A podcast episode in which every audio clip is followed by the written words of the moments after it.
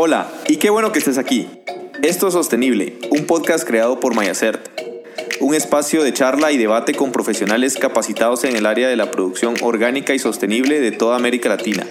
Acompáñanos a descubrir novedades y temas de interés socioambiental para hacer de esto un movimiento mucho más grande. Soy Noé Alejandro Rivera y seré tu host, tu guía durante todo este trayecto.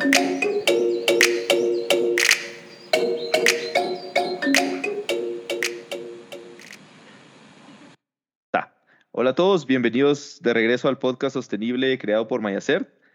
El día de hoy tenemos un invitado muy especial. Desde Antioquia nos está acompañando el señor Brian Torres. ¿Cómo estás, Brian? Hola, Noé. Muy bien, gracias a Dios. ¿Y tú cómo estás? Bien, todo bien, gracias. Acá regresando luego, te comento que tuvimos un pequeño receso del podcast. Tenemos ya dos meses de no publicar uno por eh, cuestiones de, de fiestas, de enfermedades, etcétera, pero, pero acá estamos de regreso. Eh, Brian, para la gente que no te conoce, no sé si te podrías presentar, contarnos qué es lo que, qué es lo que haces en este momento y cuál ha sido tu experiencia en, en el tema agropecuario. Ok, bueno, mi nombre es Brian Torres Ruiz, eh, soy ingeniero agropecuario de una universidad de acá de Antioquia llamada Politécnico Jaime Sasa David.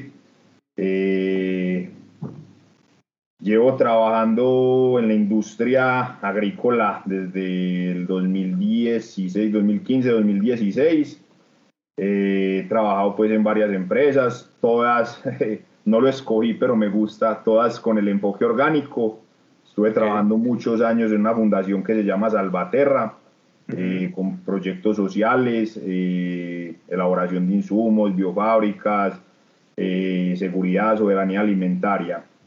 Eh, después de esto, comencé a trabajar en una empresa en el sector, en el sector del cannabis.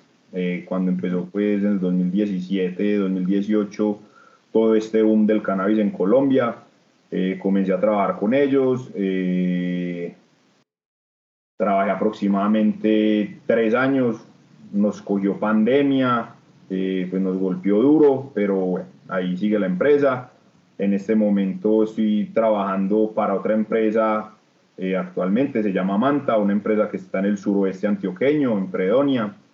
Eh, soy el jefe agrícola de esta compañía, eh, el encargado de toda la parte, de todo lo que, todo lo que lleva la siembra y demás, pues que es un mundo infinito. Y asesoro varias, varias empresas en PEAS, PEAS y procesos de certificación orgánica como Ayacer. Ok, gracias Brian por, por, la introducción. Y qué interesante el tema del cannabis. Eh, tú comentabas que el boom empieza en el año 2017 en, en Colombia.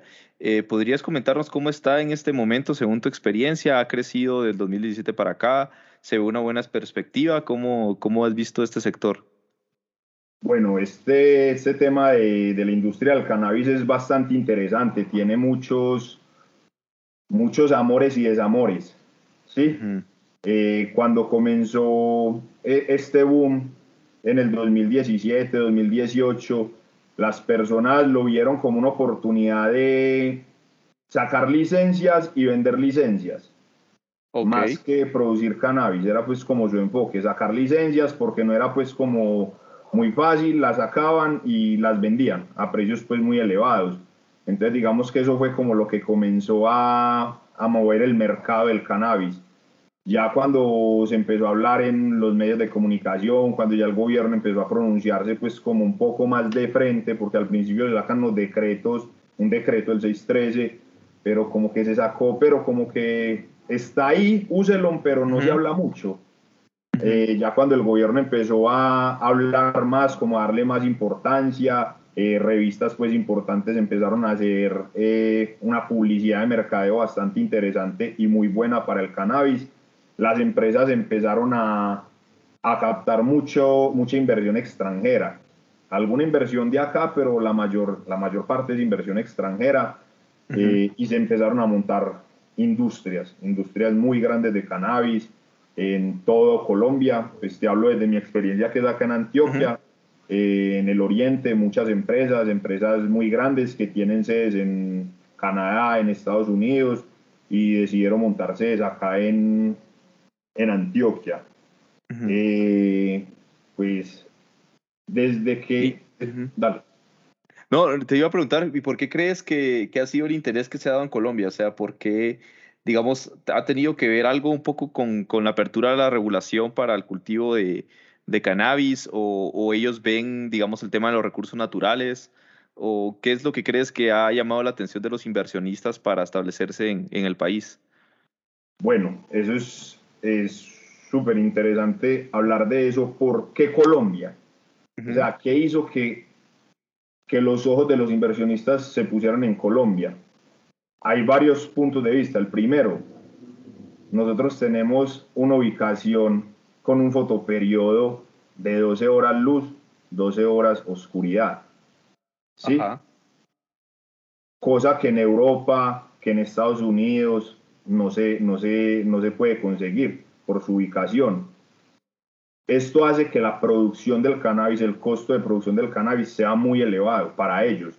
En cambio acá nosotros únicamente le ponemos, dependiendo del tipo de producción, cuatro o seis horas adicionales de luz artificial a las plantas. Eso baja bastante los costos de producción acá en Colombia.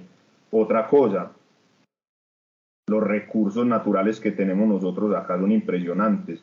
Recursos naturales como el suelo, que es una cosa que muchas veces no valoramos, pero tenemos una riqueza en estos suelos de, del país, tenemos recursos hídricos bastante abundantes eh, y tenemos pues una flora y una fauna que hacen que tengamos un buen equilibrio en nuestros, en nuestros, en nuestros suelos, en, nuestros, en nuestro entorno. Entonces, por eso creo que, que, que los inversionistas pusieron el ojo en nosotros. Acá, acá hay algo, no, no, conozco mucho realmente el cultivo, este, realmente pues he estado muy, en muy pocos cultivos y digamos, ¿por qué, por qué, me viene esa pregunta, ¿por qué tenemos que agregarle seis horas más de luz al, al cultivo? ¿Hay un, algo que tenga que ver con el ciclo de, del cultivo, de la floración o por qué es que el cannabis necesita tanta luz? Ok, el cultivo de cannabis, estas plantas son fotosensibles, ¿sí? ellas si ellas no son originarias de acá, ¿sí? Empecemos de ahí. Ellas no son, no, no son, no son originarias de América, como en, algunas, en algunos textos se dice. Ellas son originarias de Asia, ¿sí? Asia Central, donde ellos tienen unos periodos de luminosidad diferentes a los nuestros. Tienen estaciones. Nosotros acá no tenemos estaciones marcadas. Tenemos picos de lluvia, pero no estaciones. Eso hace que estas plantas vengan genéticamente adaptadas a qué? Cuando viene el otoño, se florecen, cuando viene el verano, ellas crecen. cambio acá nosotros les tenemos que les tenemos que hacer creer que están en esas condiciones. Desenreda un poco la pita. Ok, sí, claro. Y estas plantas de cannabis las dejo con los fotoperiodos naturales de Colombia, que son 12 horas de oscuridad y 12 horas de luz. Estas plantas se me van a florecer prematuramente. ¿Por qué? Porque yo tengo que hacerles creer a ellas, mientras están en crecimiento, que están en verano. Yo les tengo que alargar esas horas de luz. Ellas creen que están en, en verano y al creer que están en verano, ellas lo que hacen es crecer, crecer, crecer, crecer cuando yo ya como productor decido, bueno, ya tengo el tamaño ideal, el tamaño que yo quiero, eso es diferente, eso varía eh, entre todos los productores. Eh, por lo menos lo que me gusta a mí es cuatro meses. Entonces, cuatro meses hasta cosecha. Yo les doy dos meses de ese crecimiento, de, les imito ese verano durante dos meses. A los dos meses las dejo con el fotoperiodo normal, que son las 12 horas de luz, 12 horas de oscuridad, y ya la planta comienza a florecer. Okay. Ella dice, madre, si no me florezco me muero, entonces empieza a echar la flor. Ok, interesante. Entonces, eh, digamos, también por eso es que la mayoría, bueno, no sé si habrán algunos cultivos que no estén en invernadero en Colombia, pero los que yo he visto acá, todos están sobre invernadero. Entonces, digamos, para tener estas condiciones que, que mencionas, ¿cierto? Sí, señor. Ok. Y hay otra pregunta, digamos, em, el sistema productivo ¿La agricultura orgánica sí se puede adaptar hacia este tipo de cultivos, hacia el cultivo del cannabis? ¿O tenemos algunas dificultades en temas de, plagas, enfermedades? ¿Cómo, ¿Cómo, es este cultivo en, en relación al manejo de, del mismo? Bueno, yo te hablo desde mi experiencia. La verdad es que, como te mencionaba en la introducción, desde que yo salí de la universidad, me metí con el tema orgánico. Entonces, para mí existe, es solo ese mundo orgánico. Y lo que la gente convencional me dice es imposible, yo trato de volverlo posible. Eh, del 2017 al 2023, aproximadamente unos seis años, cinco años y pedacitos, pues, que pena estamos empezando eh, yo he trabajado solo agricultura orgánica en cannabis, solo orgánico. Y hasta el momento sí he tenido obviamente presencia de algunas plagas, de algunas enfermedades. No es un cultivo perfecto, pero digamos que gracias al crecimiento también de estas, de estas industrias productoras de, de insumos agrícolas, hemos podido tener a la mano muchos, muchas herramientas para controlar para prevenir antes que controlar. Entonces no, ha sido, no ha sido un problema en cuanto al, al manejo de, de plagas y enfermedades. Ya en cuanto al tema de nutrición, sí hemos tenido como ciertos, ciertas limitantes. Ciertas Porque eh, es muy demandante el cultivo de nutrientes, el cultivo de cannabis. Como todo cultivo, eh, tiene sus requerimientos y como sabemos en agricultura orgánica y pues los que nos regulan Mayacer eh, tienen no en vano unas limitantes a la hora del uso de, estos fertilizantes. Entonces ha sido difícil encontrarlos, pero se han encontrado. Se han encontrado algunas rocas, eh, nos ha tocado aprender a hacer violes, a implementar violes, a hacer nuestros propios abonos entonces yo creo que lo que fue una problemática en principio se nos volvió una oportunidad para aprender. Ok, interesante. Y Brian, un poco, eh, cambiándonos un poco de tema hacia el tema de las regulaciones, digamos, eh, nosotros, por ejemplo, cuando hemos trabajado con cultivo de cannabis, nos ha costado mucho el tema de, de las tomas de muestra. Ya sabes que tenemos que analizar el tema de presencia de, de pesticidas en los cultivos, etcétera.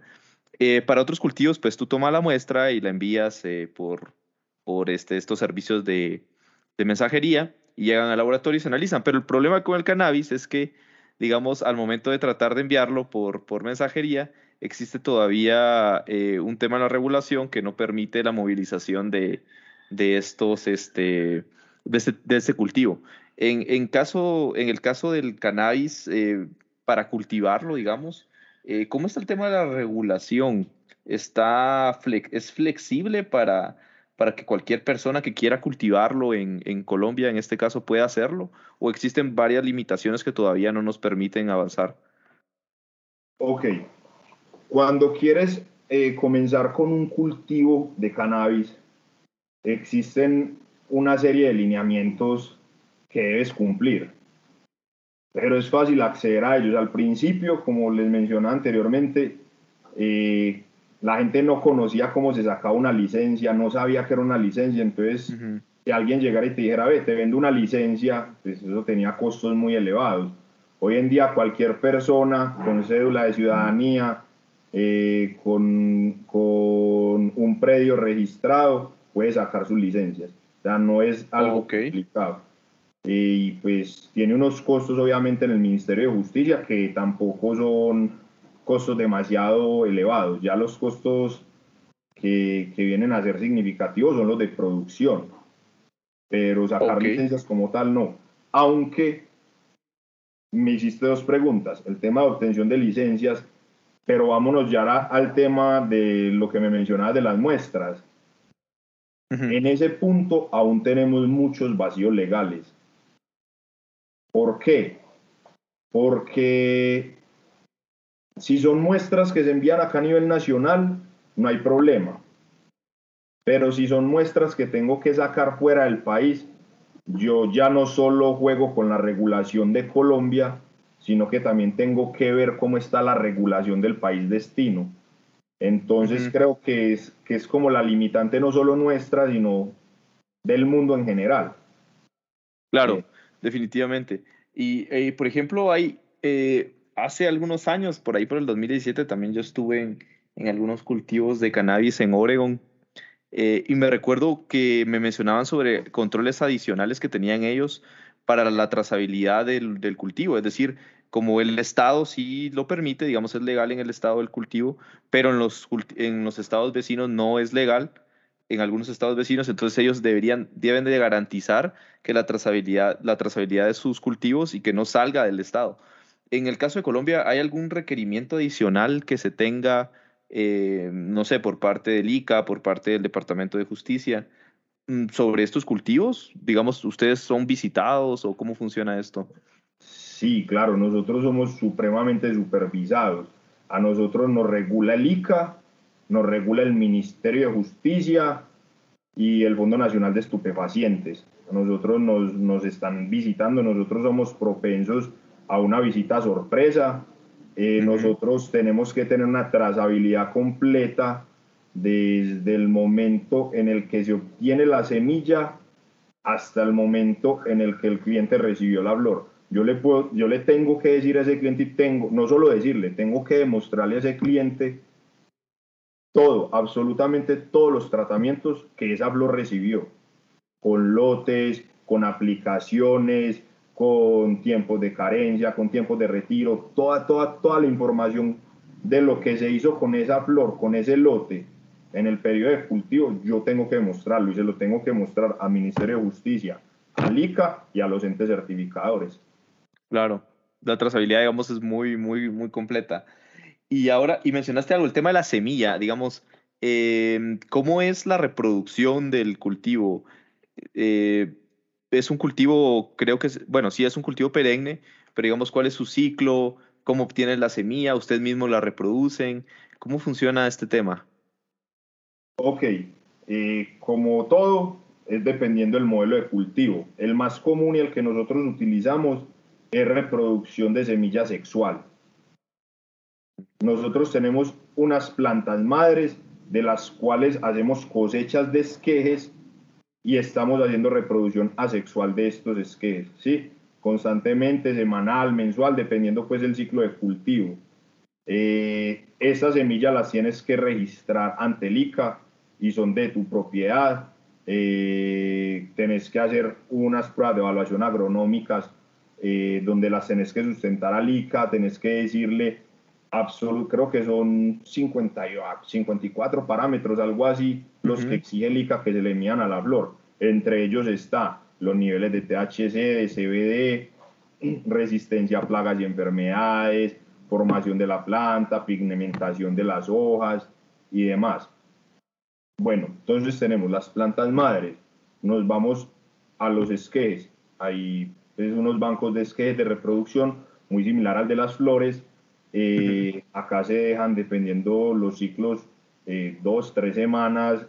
Tenemos pues la, los esquejes, los bancos que acá se quedan dos o tres semanas, dependiendo pues del sistema de producción que tengas.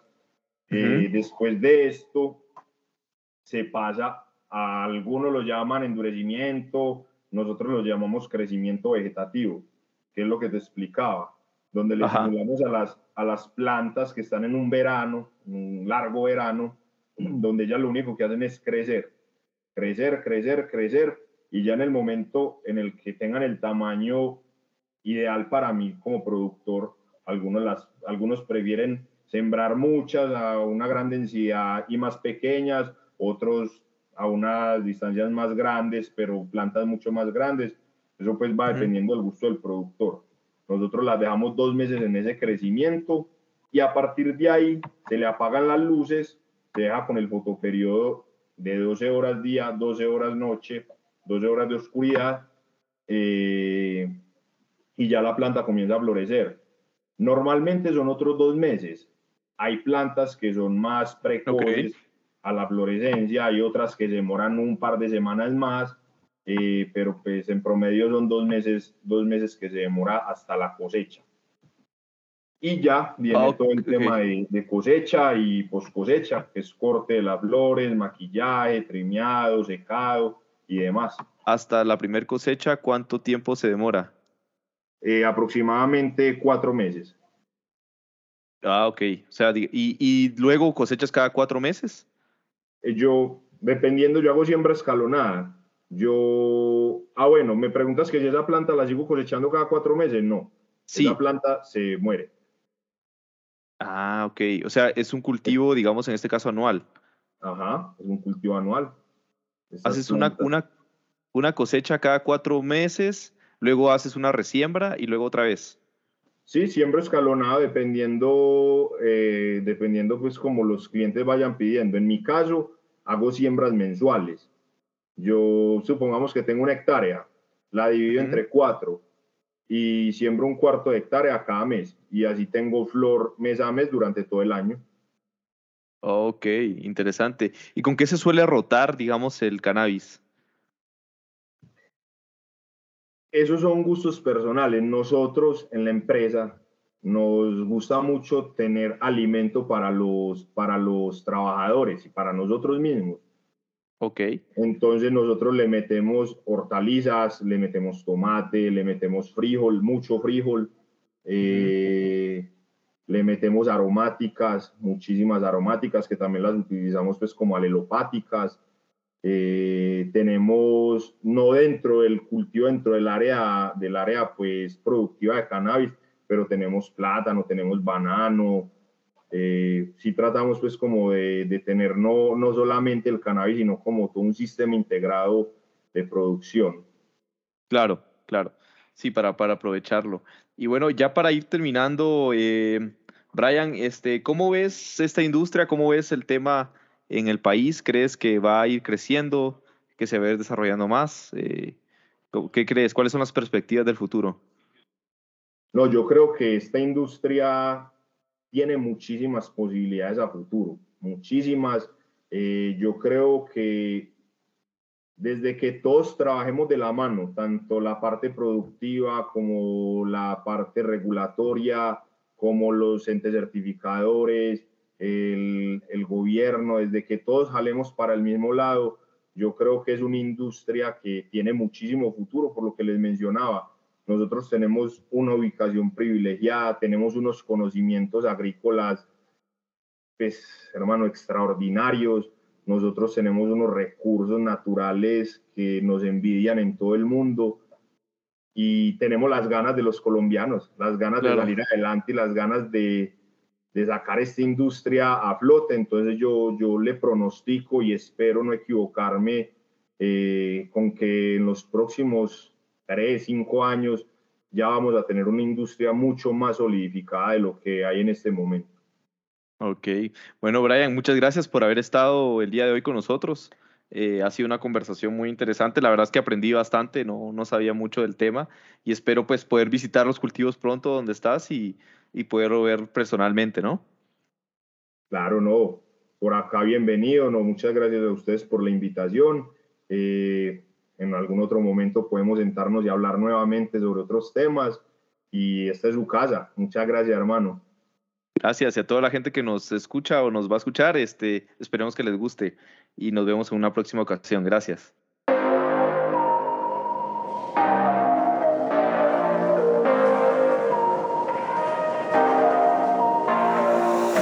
Gracias por haberte quedado hasta el final. Esto fue Sostenible, un podcast creado por Mayacert no olvides que puedes contarnos qué te ha parecido este episodio o si tienes algo más que aportar utilizando los siguientes canales. Para correo electrónico info.mayacer.com o también en todas nuestras redes sociales como Mayacer Certifier.